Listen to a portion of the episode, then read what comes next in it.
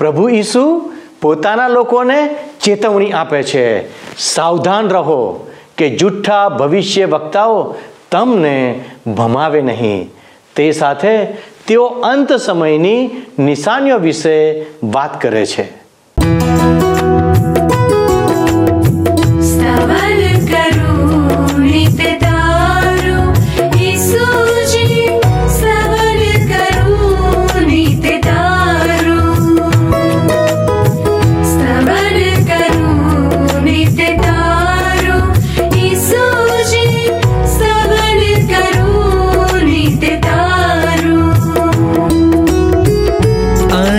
सवारे साध श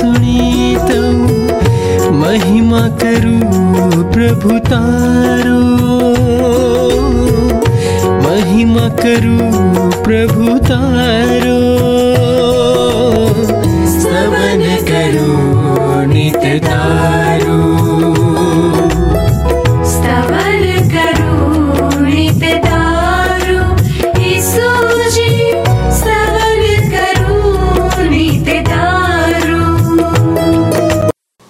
પ્રિય મિત્રો, ફરી એકવાર સ્તવન બાઇબલ અભ્યાસ કાર્યક્રમમાં આપનો આવકાર કરું છું.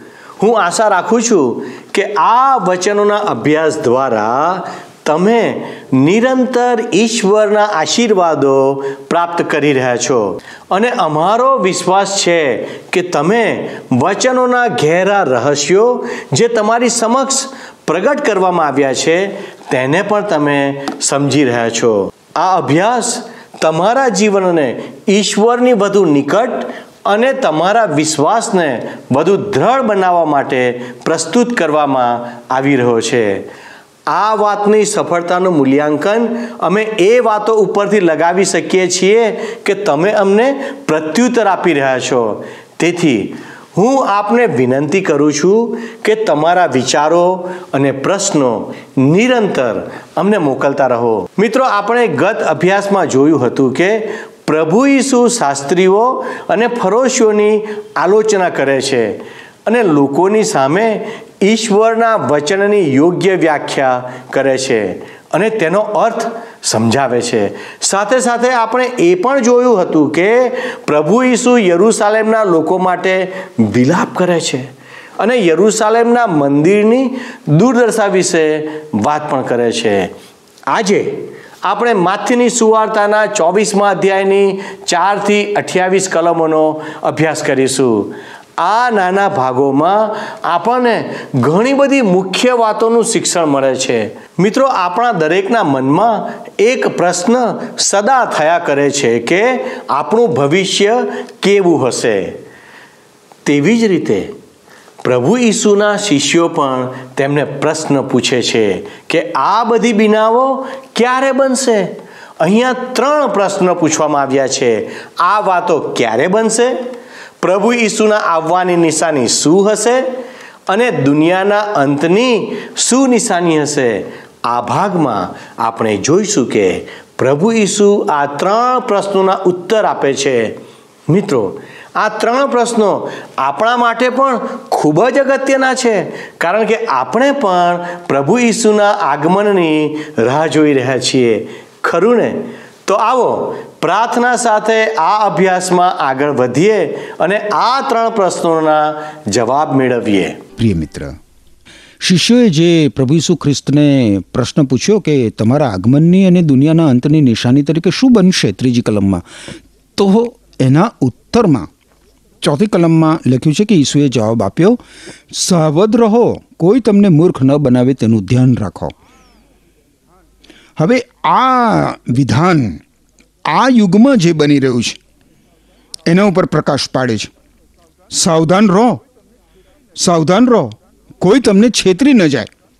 ચેતવણી આપતા પ્રભુ ઈસુ ખ્રિસ્ત એ વિપત્તિ કાળ વિશે અંત સમયમાં આવનાર ઈસુ ખ્રિસ્તના વિરોધીના સમય વિશે પ્રકાશ આપે છે. હવે આ સમયમાં લોકોને અનેક રીતે છેતરવામાં આવશે. એ સમયે અને બાઇબલમાં પિતરે લખેલા બીજા પત્રના બીજા અધ્યાયની પહેલી કલમમાં પણ જણાવવામાં આવ્યું છે, મિત્ર, કે ભૂતકાળમાં લોકો મધ્યે જુઠ્ઠા સંદેશવાહકો ઊભા થયા હતા અને તમારી મધ્યે પણ એ જ પ્રમાણે જુઠ્ઠા શિક્ષકો ઊભા થશે. તેઓ વિનાશક જુઠ્ઠા સિદ્ધાંતો શીખવશે, તેમનો ઉદ્ધાર કરનાર પ્રભુનો નકાર કરશે. તેમનો ઉદ્ધાર કરનાર પ્રભુનો નકાર કરશે. આગળ પાંચમી કલમમાં જોઈએ તો લખ્યું છે, પ્રભુ ઈસુ ખ્રિસ્ત કહે છે પોતાના શિષ્યોને, કારણ હું મસીહ છું માનવ જાતનો અજોડ ઉદ્ધારક છું. એમ કહેતા મારું નામ લઈને ઘણા આવશે અને ઘણાઓને મૂર્ખ બનાવશે. આ યુગના અંત સુધીમાં તો સેંકડો લોકો મિત્ર પોતે ખ્રિસ્ત છે, મસીહ છે, એવો દાવો કરી ચૂક્યા હશે. પ્રભુ ઈસુ ખ્રિસ્ત ઓલિવ પર્વત ઉપર પોતાના શિષ્યોની સાથે છે અને આ પૃથ્વીના અંત ભાગમાં શું બનવાનું છે એના ઉપર પ્રકાશ આપી રહ્યા છે. છઠ્ઠી કલમ, તમે નજીક ચાલતા યુદ્ધનો કોલાહલ અને દૂર ચાલતા યુદ્ધના સમાચાર સાંભળશો, પણ તેથી ગભરાશો નહીં. આ બધું બનવાની જરૂર છે, પણ તેનો અર્થ એવો નથી કે અંત આવી ચૂક્યો છે. હવે મિત્ર, યુદ્ધો અને યુદ્ધોની અફવાઓ. એ આ યુગના અંતની નિશાનીઓ નથી. ઈસુ ખ્રિસ્ત પોતાના શિષ્યો જ્યાં છે ત્યાંથી અંત સમયની વચ્ચે એક સેતુને, એક પુલને જોડે છે. ભૂતકાળમાં ઘણા મોટા યુદ્ધો થઈ ગયા છે. વિશ્વયુદ્ધો થઈ ગયા છે, પણ એથી આ યુગનો અંત આવી ગયો નથી. ઈસુ ખ્રિસ્ત સ્પષ્ટ શબ્દોમાં જણાવે છે કે યુદ્ધો અને યુદ્ધોની અફવાઓ એ અંત સૂચક નથી. સાતમી અને આઠમી કલમમાં પ્રભુ ઈસુ ખ્રિસ્ત કહે છે કે દેશો અરસપરસ યુદ્ધમાં ઉતરશે. રાજ્યો એકબીજા પર હુમલો કરશે, બધી જગ્યાએ દુકાળો પડશે અને ધરતીકંપ થશે. આ બધું તો પ્રસૂતિ વખતે થતા શરૂઆતના દુઃખ જેવું છે. આ પ્રમાણે યુદ્ધો, ધરતીકંપો, દુકાળો બધું જ થવાનું. પણ એ અંત સમય નથી. બહુ જ માનવ જાતના ઇતિહાસની શરૂઆતથી તમે જુઓ તો યુદ્ધો થયા છે, દુકાળો પડ્યા છે, મરકીઓ આવી છે, અફવાઓ ફેલાય છે. એ બધું આપણે જાણીએ છીએ, પણ એનાથી કંઈ દુનિયાનો અંત નથી આવ્યો. આ બધું તો એ આવનાર ભયંકર, ત્રાસદાયક દુઃખોની પ્રસ્તાવના રૂપ છે. વાસ્તવિકતા તો હજી આવી રહી છે, મિત્ર. આગળ આપણે જોઈએ તો નવમી કલમમાં શું કહે છે? પ્રભુ ઈસુ કહે છે નવમી કલમમાં ત્યાર પછી તમારી ધરપકડ કરવામાં આવશે. અને સજા પામવાને માટે તમે સત્તાધીશોને સોંપી દેવાશો અને તમને મોતની સજા થશે. ત્યાર પછી તમારી ધરપકડ કરવામાં આવશે અને સજા માટે તમને સોંપી દેવામાં આવશે. હવે આ વિધાન કોના માટે કરવામાં આવ્યું છે? ઈસુ ખ્રિસ્તની મંડળી માટે નહીં, પણ ઇઝરાયેલી લોકો માટે, યહૂદી લોકો માટે આ વિધાન પ્રભુ ઈસુ ખ્રિસ્ત કરે છે. કારણ કે એવું બનશે ત્યારે તો પ્રભુ ઈસુ ખ્રિસ્તની મંડળી આકાશમાં ઈસુ ખ્રિસ્ત સાથે ઊંચકાઈ ગઈ હશે. સમગ્ર માનવજાત સર્વ પ્રજાઓ યહૂદી પ્રજાની વિરુદ્ધ થઈ જશે એ સમયે. દસમી અને અગિયારમી કલમમાં કહે છે કે આ સમયે ઘણા પોતાના વિશ્વાસનો ત્યાગ કરશે, તેઓ એકબીજાને દગો દેશે અને ધિક્કારશે. વળી ઘણા જુઠ્ઠા સંદેશવાહકો દેખા દેશે અને ઘણાને મૂર્ખ બનાવશે. જેમ આપણે અગાઉ જોઈ ગયા મિત્ર, એ પ્રમાણે તમે શબ્દ ઈસુ ખ્રિસ્તની મંડળી માટે ઈસુ ખ્રિસ્ત નથી વાપરતા. યહૂદી પ્રજા માટે વાપરે છે. અને ઈસુ ખ્રિસ્તની મંડળી તો અવકાશમાં ઉપર ઊંચકાઈ ગઈ હશે પ્રભુ ઈસુ ખ્રિસ્તની પાસે અને એટલે યહૂદી પ્રજાએ જુઠ્ઠા પ્રબોધકોથી સાવધ રહેવાની જરૂર છે આવનાર સમયોમાં. એવું પ્રભુ ઈસુ ખ્રિસ્ત કહે છે. પણ આજે આજે ઈસુ ખ્રિસ્તની મંડળીએ જુઠ્ઠા શિક્ષકોથી સાવધ રહેવાનું છે, બાઇબલના જુઠ્ઠા શિક્ષકોથી. કારણ કે આજે પ્રબોધકો નથી, શિક્ષકો છે. બારમી કલમ કહે છે, દુષ્ટતા એટલી બધી વધી જશે કે જેથી ઘણા લોકોનો પ્રેમ ઠંડો પડી જશે. આ એક સિદ્ધાંત છે મિત્ર, અને આવા ઘણા બધા સિદ્ધાંતો ઓલિવ પહાડ ઉપરના વાર્તાલાપમાં આપવામાં આવ્યા છે. આજે પણ આપણને આ હકીકત જોવા અને અનુભવવા મળે છે. ભ્રષ્ટાચારને લીધે, અનૈતિકતાને લીધે, અન્યાયને લીધે, દુષ્ટતાને લીધે એકબીજા પ્રત્યેનો પરસ્પરનો પ્રેમ સાવ મંદ પડી ગયો છે. ઘરમાં જુઓ, ઘર કુટુંબમાં જુઓ, સમાજમાં જુઓ, જ્યાં જુઓ ત્યાં, આ વાત સાચી પુરવાર થઈ જ જાય છે. અરે, અંત સમયમાં તો આનાથી પણ વધારે ભયંકર પ્રમાણમાં પ્રેમ સદંતર ઠંડો પડી જશે. એક વ્યક્તિને બીજી વ્યક્તિને કોઈ લાગણી કે કોઈ પ્રેમ એકબીજા માટે પરસ્પર હશે જ નહીં ને? તેરમી કલમ કહે છે, પણ અંત સુધી જે ટકી રહેશે, તેનો ઉદ્ધાર થશે. હવે પ્રશ્ન એ છે કે અંત સુધી કોણ ટકશે? જે લોકોને ઈશ્વરે પસંદ કર્યા છે. અને જે લોકો ઈશ્વરથી પસંદગી પામી ચૂક્યા છે, તેમને ઈશ્વર પોતે પોતે ઈશ્વર અંત સુધી સંભાળી રાખશે, ટકાવી રાખશે. ચૌદમી કલમમાં પ્રભુ ઈસુ ખ્રિસ્ત કહે છે કે આકાશના રાજનો આ શુભ સંદેશ સમગ્ર દુનિયામાં બધી પ્રજાઓને સાક્ષી તરીકે પ્રગટ કરવામાં આવશે, પછી જ અંત આવશે. શિશુએ પૂછ્યું કે પ્રભુ તમારા આગમનની અને દુનિયાના અંતની નિશાની તરીકે શું બનશે? પ્રભુ ઈસુ ખ્રિસ્ત ચૌદમી કલમમાં કહે છે કે આકાશના રાજનો અશુભ સંદેશ સમગ્ર દુનિયામાં બધી પ્રજાઓને સાક્ષી તરીકે પ્રગટ કરવામાં આવશે, પછી જનતા આવશે.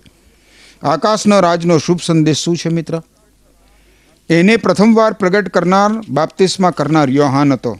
એણે પ્રગટ કર્યું હતું, ઘોષણા કરી હતી કે તમારા પાપથી પાછા ફરો, કારણ ઈશ્વરનું રાજ નજીક આવી પહોંચ્યું છે. માથે અનુસાર શુભ સંદેશના ત્રીજા અધ્યાયની બીજી કલમમાં આપણે જોયું હતું ને જ્યારે પ્રભુ ઈસુ ખ્રિસ્તે પોતાની સેવાનો આરંભ કર્યો, ત્યારે એમણે પણ કહ્યું કે તમારા પાપથી પાછા પરો કારણ ઈશ્વરનું રાજ આવી પહોંચ્યું છે. માથે અનુસાર શુભ સંદેશ ચોથો અધ્યાય, સત્તરમી કલમમાં આપણે જોયું હતું. એ જ સંદેશ, એ જ સંદેશ સાથે પ્રભુ ઈસુ ખ્રિસ્તે પોતાના શિષ્યોને સમગ્ર વિશ્વમાં મોકલ્યા છે.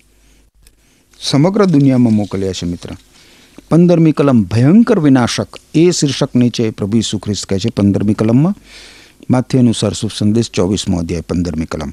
સંદેશવાહક દાનિયેલે જે ભયંકર વિનાશક વિશે જણાવ્યું છે, તેને તમે પવિત્ર જગ્યાએ ઊભો રહેલો જોશો. વાચકે તેનો અર્થ સમજી લેવો. એવું લખ્યું છે અહીંયા. આ ભયંકર વિનાશક કોણ છે મિત્ર? દાનિયેલ સંદેશવાહક જૂના કરારમાં દાનિયેલનું પુસ્તક છે. એમાં કહે છે કે બે વ્યક્તિઓ વિનાશકો છે. પ્રથમ વ્યક્તિ છે અંત્યોક એપિફાનેસ. એ એક સિરિયન વ્યક્તિ હતો. એણે યરુશાલેમનો વિનાશ કર્યો હતો. દાનિયેલે કરેલી એક ભવિષ્યવાણી એ રીતે પરિપૂર્ણ થઈ. હવે દાનિયેલના પુસ્તકના અગિયારમાં અધ્યાયની એકત્રીસમી કલમમાં એ પ્રમાણે કહેવામાં આવ્યું છે કે તેની તરફથી લશ્કરો ઊભા થશે ને તેઓ પરમ પવિત્ર સ્થાનને એટલે કિલ્લાને વટાળશે. ને નિત્યનું દહનાર પણ લઈ લેશે ને તેઓ વેરાનકારક, ધિક્કારપાત્ર વસ્તુ ત્યાં ઊભી કરશે. હવે ઇતિહાસ એ સત્ય ઘટનાને પ્રગટ કરે છે કે અંત્યોખસ એપિફેનાસે ઈસવીસન એકસો સિત્તેરના વર્ષમાં યરુશાલેમ ઉપર ચઢાઈ કરી હતી. અને એ સમયે આશરે એક હજાર યહૂદીઓને રહેસી નાખવામાં આવ્યા હતા. અંત્યોખસે એ વખતે મંદિરમાંના દૈનિક બલિદાનો દૂર કર્યા હતા. એણે બલિદાનોને સ્થાને રક્ત અને ભૂંડનું બલિદાન ચડાવ્યું અને પરમ પવિત્ર સ્થાનમાં જુપિટરની મૂર્તિ મૂકીને એનું ભજન કર્યું અને લોકો પાસે એનું ભજન કરાવડાવ્યું. અને એ રીતે એણે ઈશ્વરના મંદિરને ભ્રષ્ટ કર્યું હતું, મિત્ર. જ્યાં જીવંત પવિત્ર ઈશ્વરનું ભજન બહુ જ ગંભીર રીતે એને ભય તથા કંપારી સાથે થતું હતું, ત્યાં એણે પોતાની રીતે મન ફાવે એ રીતે અઘોર કૃત્ય આચર્યું હતું. એક વખત આ બનાવ બની ગયો છે અને એવી જ રીતે મિત્ર બીજી વાર પણ બનશે. અને એ માટે પ્રભુ ઈસુ દાનિયેલના સમયને યાદ કરાવતા ભવિષ્યવાણી ઉચ્ચારે છે. દાનિયલ પ્રભુદકે ઉચ્ચારેલી ભવિષ્યવાણી ઈસવીસન એકસો ને સિત્તેરમાં પરિપૂર્ણ થઈ. પણ એ સિવાય બીજી વાર પણ એવું બનવાનું છે. એ થવાનું હજી બાકી છે. દાનિયેલનું પુસ્તક બારમો અધ્યાય અગિયારમી કલમમાં લખ્યું છે કે નિત્યનું દહનાર પણ બંધ કરવામાં આવશે અને તેની જગ્યાએ વેરાનકારક ધિક્કારપાત્ર વસ્તુ ત્યાં રાખવામાં આવશે. તે સમયથી એક હજાર બસો ને નેવું દિવસ થશે. હવે આ ભવિષ્યવાણી પરિપૂર્ણ થવાની બાકી છે મિત્ર. પ્રભુ ઈસુ ખ્રિસ્ત એ તરફ આપણું ધ્યાન દોરે છે. યરુશાલેમના યહૂદી મંદિરમાં ખ્રિસ્ત વિરોધીની પ્રતિમા મૂર્તિ મૂકવામાં આવશે. થેસાલોનિકાને લખેલો બીજો પત્ર, બીજો અધ્યાય ચોથી કલમ પ્રમાણે. અને પ્રકટીકરણનું જે પુસ્તક છે એના તેરમા અધ્યાયની ચૌદમી અને પંદરમી કલમ પ્રમાણે. મહાવિપત્તિકાળ દરમિયાન યહૂદી મંદિરને પુનઃ બાંધવામાં આવશે અને ઇઝરાયલ દેશ પેલેસ્ટાઇનમાં પાછો આવશે મિત્ર. પ્રભુ દેવના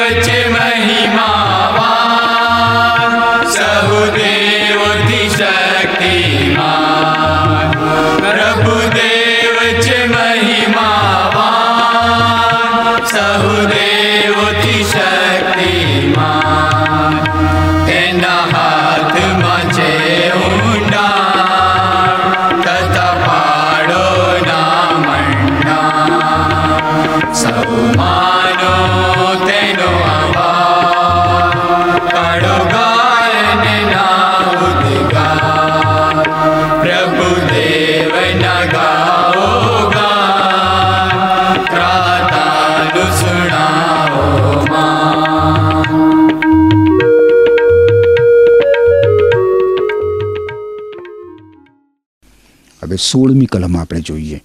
લખ્યું છે કે ત્યારે જેઓ યહૂદિયામાં હોય, તેઓએ પર્વતમાળામાં નાસી જવું. જેઓ યહૂદિયામાં હોય, ત્યારે ત્યારે એટલે એ મહાવિપત્તિના સમયમાં. હવે એ વિપત્તિ કાળ વિશે બહુ જ સ્પષ્ટ શબ્દોમાં પ્રભુએ અહીંયા જણાવ્યું છે. અને એટલે તમારે અને મારે ઇઝરાયલમાં આવેલા પર્વતોની ઉપર નાસી જવાની ત્યારે જરૂર નથી. ઇઝરાયલના લોકો માટેની એ તો ભવિષ્યવાણી છે.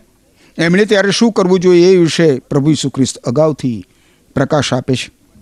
ઈશ્વર પોતાની મંડળીને ઊંચકી લેશે પછી ભયંકર વિનાશક દિવસો આવી રહ્યા છે. પણ એ અંત નથી. એ દિવસોમાં મૃત્યુ ઝંખનાર વ્યક્તિ મૃત્યુ પામી નહીં શકે. આગળ આપણે સત્તરમી કલમ જોઈએ. માથી અનુસાર શુભ સંદેશ ચોવીસમો અધ્યાય. સત્તરમી કલમમાં શું કહે છે? પ્રભુ ઈસુ ખ્રિસ્ત, ઘરના ધાવા પર હોય તેણે ઘરમાં પોતાની વસ્તુઓ લેવા નીચે ન ઉતરવું. જે લોકો ખેતકામમાં વ્યસ્ત હશે તેમણે હવે ગામમાં પાછા નહીં જવાનું. એ વિનાશક યરુશાલેમમાં આવી ગયો હશે ને એટલા માટે દરેક વ્યક્તિએ જ્યાં હોય ત્યાં જ રહેવું જોઈએ. શહેરથી દૂર નાસી જવું જોઈએ, પણ શહેરમાં પાછા તો ના જ આવવું જોઈએ, એવું પ્રભુ ઈસુ ખ્રિસ્ત કહે છે.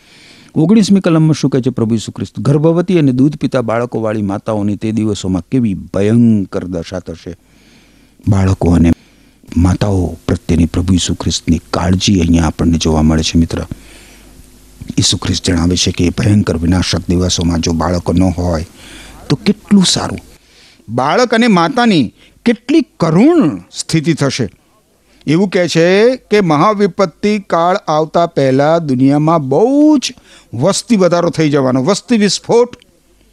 વારું આગળ વીસ અને એકવીસ કલમો જોઈએ તો લખ્યું છે કે આ નસભાગ શિયાળામાં કે વિશ્રામવારના દિવસે ન બને તે માટે ઈશ્વરને પ્રાર્થના કરો, કારણ પૃથ્વીના આરંભથી આજ દિન સુધીમાં કદી ન પડી હોય એવી ભયંકર મુશ્કેલી હશે અને એવી મુશ્કેલી ફરી કદી આવશે પણ નહીં.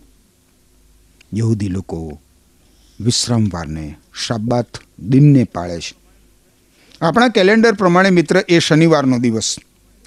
હવે અહીંયા આ એક બીજી સાબિતી છે કે પ્રભુ ઈસુ ખ્રિસ્ત સીધે સીધા માત્ર યહૂદી લોકોને જ ઉદ્દેશી રહ્યા છે. ઈસુ ખ્રિસ્ત પર વિશ્વાસ કરનાર વ્યક્તિ પ્રભુ ઈસુ ખ્રિસ્ત જે દિવસે સજીવન થયા એટલે રવિવારને દિવસે. એ રવિવારને પ્રભુના દિવસ તરીકે સામૂહિક રીતે ભજન કરે છે. હવે એકવીસમી કલમમાં જણાવ્યા પ્રમાણે એવી ભયંકર એ મુશ્કેલી હશે સંદર્શનનું પુસ્તક, પ્રકટીકરણનું પુસ્તક સાતમો અધ્યાય ચૌદમી કલમમાં જણાવ્યા પ્રમાણે, એ લોકો તો ભારે સતાવણીમાં પસાર થઈને આવેલા છે અને તેઓએ પોતાના વસ્ત્રો હલવાનના લોહીમાં ધોઈને ઉજળા કર્યા છે એવું એ સમયના લોકો માટે કહેવામાં આવ્યું છે. આ મહાવિપત્તિ અનોખી હશે મિત્ર. ભૂતકાળમાં કદી જ એવી વિપત્તિ પડી નહીં હોય અને ભવિષ્યમાં પણ કદી એવી વિપત્તિ નહીં પડે. મહાવિપત્તિ કાળ એ આ યુગનો અંત સમય હશે, જેના વિશે ખુદ પ્રભુ ઈસુ ખ્રિસ્ત અદ્ભુત પ્રકાશ આપે છે. બાવીસમી કલમ કહે છે, પણ ઈશ્વરે થોડા દિવસ ઘટાડ્યા છે. જો તેમ કરવામાં આવ્યું ન હોત, તો કોઈ બચી ન શકે. પોતાના પસંદ કરેલા લોકોને લીધે ઈશ્વર એ દિવસોની સંખ્યા ઘટાડશે. બાઇબલમાં મિત્ર પ્રકટીકરણના પુસ્તકમાં, સંદર્શનના પુસ્તકમાં ઈશ્વર દ્વારા આપણને જણાવવામાં આવ્યું છે કે મહાવિપત્તિ કાળના એ દિવસોમાં દુનિયાની ત્રીજા ભાગની વસ્તીનો વિનાશ થઈ ગયો છે. આજે ઉનાળામાં માત્ર પિસ્તાળીસ ડિગ્રી જ ગરમી હોય. તો કેટલા બધા માણસો લૂના કારણે મૃત્યુ પામે છે. પણ ત્યારે તો એ સૂર્યની અતિશય ગરમીમાં કેટલા બધા લોકો નાશ પામશે. પ્રકટીકરણમાં એક બીજા પ્રસંગમાં જણાવવામાં આવ્યું છે કે દુનિયાની ચોથા ભાગની વસ્તીનો નાશ થશે. ચોથા ભાગની વસ્તીનો નાશ થશે. આ સાચી જ અનોખી ઘટના હશે મિત્ર. પ્રકટીકરણના છઠ્ઠા અધ્યાયમાં, સંદર્શનનું પુસ્તક છે એના છઠ્ઠા અધ્યાયમાં. બાઇબલમાં જે છેલ્લું પુસ્તક છે એ સંદર્શનનું પુસ્તક, પ્રકટીકરણનું પુસ્તક એના છઠ્ઠા અધ્યાયમાં બે અશ્વો જુદા જુદા બે ઘોડાઓ વિશે જણાવવામાં આવ્યું છે. એ આપણને એ આવનાર વિનાશ વિશે જણાવે છે. દાખલા તરીકે લાલ ઘોડો યુદ્ધ વિશે, કાળો ઘોડો દુકાળ વિશે, ફિક્કા રંગનો ઘોડો મરણ વિશે. અને એમ પૃથ્વી ઉપર એ સમયે તો મહા મોટી વિપત્તિ આવશે. ઈશ્વરના વચનો મિત્ર આપણે આવનાર વાસ્તવિકતા વિશે સાવધ કરે છે આપણને. ચેતવણી આપે છે. પૃથ્વીના પેટાળમાં, વાતાવરણમાં અને માણસની પાસે પણ વિનાશક સાધનો છે. અણુબોમ્બનો વિચાર કરો. અરે, સેંકડો ટનની સંખ્યામાં પૃથ્વી ઉપર અણુબોમ્બો છે. એકમાત્ર એટમ બોમ્બ અણુ બોમ્બ વિશાળ જન સમુદાયને મૃત્યુમાં ધકેલી દઈ શકે છે. માતી અનુસાર શુભ સંદેશના ચોવીસમાં અધ્યાયની બાવીસમી કલમમાં ઈશ્વર આપણને જણાવે છે કે ઈશ્વરે થોડા દિવસ ઘટાડ્યા છે. જો એમ કરવામાં આવ્યું ન હોત, તો કોઈ વ્યક્તિ બચી શકત નહીં. પોતાના પસંદ કરેલા લોકોને લીધે ઈશ્વરે દિવસોની સંખ્યા ઘટાડશે. ઈશ્વર માણસને આત્મહત્યા નહીં કરવા દે એ સમયોમાં. અને એટલે ઈશ્વર એ મહાવિપત્તિ કાળને ટૂંકાવી દેશે. તમે જુઓ, ઈશ્વરની દયા કેટલી બધી છે, અપરંપાર દયા. પ્રભુ ઈસુ ખ્રિસ્ત એમના આ પૃથ્વી ઉપર પાછા આવવા વિશેની ખાતરી આપણને આપે છે. અને એમના પાછા આવતા પહેલાં કેવી કેવી નિશાનીઓને કેવા કેવા ચિહ્નો થશે એ ઉપર પ્રકાશ પાડે છે. ત્રેવીસથી પચીસ કલમો જોઈએ તો લખ્યું છે. ત્યારે જો કોઈ તમને કહે કે મસી અહીં છે અથવા તો ત્યાં છે, તો તેનું માનતા નહીં, કારણ જુઠ્ઠા મસીહો અને જુઠ્ઠા સંદેશવાહકો આવશે શક્ય હોય તો ઈશ્વરના પસંદ કરેલા લોકોને છેતરવાને માટે તેઓ મહાન ચિહ્નો અને અદ્ભુત કાર્યો કરી બતાવશે. આ બધું મેં તમને પ્રથમથી જ જણાવી દીધું છે. ઈસુ ખ્રિસ્ત અહીંયા જે કહે છે, મિત્ર, એને ભૂલી જશો નહીં. ધ્યાનથી સાંભળો. ચમત્કારો કરવાની શક્તિ કે આવડત ઘણા બધા લોકોમાં હોય છે. અને એટલે ચમત્કાર કરનાર વ્યક્તિ ઈશ્વર છે, દૈવીય છે, એવું માનવું ભૂલ ભરેલું છે. માત્ર ચમત્કારો દ્વારા આપણે વ્યક્તિને ઈશ્વર તરીકે, દૈવી વ્યક્તિ તરીકે ઓળખી શકીએ નહીં, ગણાવી શકીએ નહીં, કારણ કે ખ્રિસ્ત વિરોધી છેલ્લા સમયમાં બહુ જ મોટા ચમત્કારો કરશે અને એટલે ચમત્કારના માપદંડ વડે આપણે કોઈ વ્યક્તિને ઈશ્વર કે દૈવી પુરુષ તરીકે ઓળખાવી શકીએ નહીં. જીવંત ઈશ્વરથી એ બાબત દૂર લઈ જનાર. અનૈતિક જૂટ અને છેતરપિંદીવાળું જીવન જીવનાર વ્યક્તિ કેવી રીતે ઈશ્વર હોઈ શકે? કેવી રીતે ઈશ્વર હોઈ શકે? વારું, આગળ છવ્વીસ અને સત્યાવીસ કલમ જુઓ. કદાચ કોઈ આવીને તમને કહે કે ત્યાં વેરાન જગ્યાએ તે છે તે એટલે કે મસી મુક્તિદાતા પ્રભુ ઈસુ ખ્રિસ્ત. તો ત્યાં જતા નહીં અથવા એમ કહે કે ત્યાં તે સંતાઈ રહ્યા છે, તો તે માનતા નહીં. કારણ જેમ વીજળી આકાશમાં પૂર્વથી પશ્ચિમમાં ઝબકારા મારે છે, તેમ માનવ પુત્રનું એટલે કે પ્રભુ ઈસુ ખ્રિસ્તનું આગમન થશે. માનવ પુત્રનું પ્રભુ ઈસુ ખ્રિસ્તનું આગમન વીજળીના ચમકારાની પેઠે થશે. જ્યારે પ્રભુ ઈસુ ખ્રિસ્તનું બીજી વાર આગમન થશે ત્યારે કોઈ જાહેરાત કરનાર વ્યક્તિની જરૂરત નહીં પડે. પરંતુ જ્યારે પ્રભુ ઈસુ ખ્રિસ્ત આવશે ત્યારે એ બહુ જ જાહેર રીતે, જેમ આકાશમાં વીજળી ચમકે છે ને, અને બધાને દેખાય છે દેખાય છે ને, એ જ રીતે દેખાશે. સમગ્ર દુનિયા એક સાથે પ્રભુ ઈસુ ખ્રિસ્તને આકાશમાંથી આવતા જોઈ શકશે. અને એ તો બહુ જ દિવ્ય એવું દ્રશ્ય હશે પણ ઘણા બધા લોકો માટે એ બહુ જ બિહામણું દ્રશ્ય હશે. ઈસુ ખ્રિસ્ત પોતાના પુનરાગમન સમયે આ પૃથ્વી ઉપર પોતાનું રાજ્ય સ્થાપશે. અને પૃથ્વી ઉપરની પ્રત્યેક વ્યક્તિ ઈસુ ખ્રિસ્તને અને એમના રાજ્યને જોઈ શકશે, અનુભવી શકશે. યાદ રાખો મિત્ર, ઈસુ ખ્રિસ્ત એમની ઉપર વિશ્વાસ કરતા લોકોને સ્વર્ગમાં લઈ ગયા હશે, મંડળીને લઈ ગયા હશે. એ પ્રભુ ઈસુ ખ્રિસ્તનું પુનરાગમન નથી. હવે અઠ્યાવીસમી કલમ જુઓ. જ્યાં મળદું હોય ત્યાં જ ગીધડા ભેગા થવાના. આ કલમને સમજવી બહુ ભારે લાગે છે ભાઈ, મુશ્કેલ લાગે છે. ઈસુ ખ્રિસ્ત પોતાના આગમનની ભવ્યતા જણાવ્યા પછી એક વિચિત્ર વાત કરતા હોય એવું લાગે. જ્યાં મળદું હોય, ત્યાં જ ગીધડા ભેગા થવાના. પરંતુ માનું છું કે આ તો પ્રભુ ઈસુ ખ્રિસ્તના આગમન પછીના ન્યાય ચુકાદા વિશે જણાવવામાં આવ્યું છે. આ વિધાન દ્વારા. ઈસુ ખ્રિસ્તનું પ્રથમ આગમન ઉદ્ધારકર્તા તરીકે, માનવજાતના અજોડ ઉદ્ધારક તરીકે, માનવજાતના મુક્તિદાતા તરીકે થયું હતું. જ્યારે સમગ્ર માનવજાતના પાપો પોતાના શિરે લઈને પ્રભુ ઈસુ ખ્રિસ્તે માનવી વતી માનવીના પાપનો દંડ ભરપાઈ કરવા ક્રૂસ ઉપર મૃત્યુ સહન કર્યું અને ત્રીજે દિવસે મૃત્યુમાંથી સજીવન થયા. અને એટલે મિત્ર, જે કોઈ ઈશ્વર પુત્ર પ્રભુ ઈસુ ખ્રિસ્ત ઉપર આજે વિશ્વાસ મૂકે છે, એનો ન્યાય ચૂકવાઈ જાય છે. એના પાપો ભૂંસાઈ જાય છે. ઈશ્વર એને પાપી ગણતા નથી, અન્યાયી ગણતા નથી, પરંતુ જે કોઈ પ્રભુ ઈસુ ખ્રિસ્તની ઉપર વિશ્વાસ મૂકતા નથી, એ અપરાધી ઠરી ચૂક્યા છે. ઈશ્વરનું વચન એવું કહે છે, યોહાન અનુસાર શુભ સંદેશ છે બાઇબલમાં, નવા કરારના વિભાગમાં. એના ત્રીજા અધ્યાયની અઢારમી કલમમાં લખ્યું છે કે ઈશ્વર પુત્ર પ્રભુ ઈસુ ખ્રિસ્ત પર જે કોઈ વિશ્વાસ મૂકે છે, તે સજાપાત્ર ઠરતો નથી, પરંતુ જે કોઈ વિશ્વાસ મૂકતો નથી, તે પોતાના પાપો માટે સજાપાત્ર ઠરી ચૂક્યો છે કારણ તેણે ઈશ્વરના એકના એક પુત્ર પ્રભુ ઈસુ ખ્રિસ્ત પર વિશ્વાસ મૂક્યો નથી. હા, મિત્ર. માથી અનુસાર શુભ સંદેશના ચોવીસમાં અધ્યાયમાં આજે આપણે અઠ્યાવીસ કલમો સુધી ઈશ્વરના પવિત્ર વચનોમાં અભ્યાસ કર્યો, જેમાં મુખ્યત્વે આપણે વિપત્તિના ભયંકર દિવસો વિશે અને ત્યારબાદ પ્રભુ ઈસુ ખ્રિસ્તના બીજા આગમન વિશે જોયું. તમે મિત્ર ઈસુ ખ્રિસ્ત પર વિશ્વાસ મૂકીને ઈશ્વરના આશીર્વાદોના ભાગીદાર બની શકો છો પાપોની માફી પ્રાપ્ત કરી શકો છો ઈશ્વર પાસેથી અનંત જીવન મેળવી શકો છો સ્વર્ગના ભાગીદાર બની શકો છો એમ કરવા માટે ઈશ્વર તમને કૃપા આપો આમેન મિત્રો હું આશા રાખું છું કે હવે તમને એ વાતની સમજણ પડી ગઈ હશે કે ખ્રિસ્તી જીવનમાં સંકટ અને કલેશ સાથે સાથે ચાલે છે. જો આપણે વિશ્વાસી છીએ, તો આ બાબતો માટે આપણે તૈયાર રહેવું જોઈએ. આપણા જીવનમાં નિરંતર ગેરમાર્ગે દોરનાર શિક્ષણ આવશે. ઘણા બધા જુઠ્ઠા પ્રબોધકો આવશે અને આપણને પણ ભરમાવવાનો પ્રયત્ન કરશે. ઘણા તો એમ કહેશે કે, હું ખ્રિસ્ત છું. પણ વાલા દર્શક મિત્રો ખ્રિસ્ત માત્ર એક જ છે. જેમણે બે હજાર વર્ષો પૂર્વે પોતાનું બલિદાન વધસ્તંભ ઉપર આપી દીધું. જે પવિત્ર આત્મા દ્વારા કુંવારી મરિયમને પેટે જન્મ્યા, નિર્દોષ હોવા છતાં આપણા પાપોને માટે દુઃખ સહન કર્યું અને મરણ પામ્યા. પછી ત્રીજે દિવસે સજીવન થયા અને સ્વર્ગમાં ગયા. પ્રભુ ઈસુનો કોઈ વિકલ્પ જ નથી. તે જ એકમાત્ર ઈશ્વરનું હલવાન છે.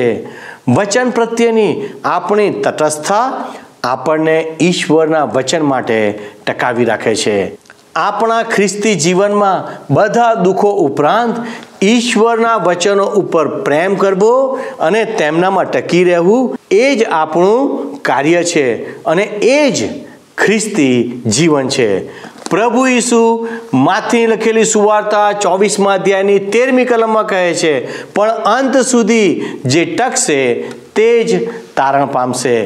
ધીરજ સાથે પ્રભુમાં ટકી રહેવું એ જ વિશ્વાસીનું કર્તવ્ય છે. પ્રિય મિત્રો, અમે આપના વિચારો અને પ્રશ્નોની રાહ જોઈએ છીએ. માટે તમે ચોક્કસ અમને ફોન, મેસેજ અથવા મિસ કોલ પણ કરી શકો છો. હવે પછીના પ્રસારણમાં તમારી સાથે ફરી મુલાકાત થશે. ત્યાં સુધી ધીરજપૂર્વક પ્રભુના વચનોમાં ટકી રહો. ઈશ્વર તમને આશીર્વાદ આપો. આમેન. શું તમને આ કાર્યક્રમ ગમ્યો? અત્યારે જ અમને મિસ કોલ કરો.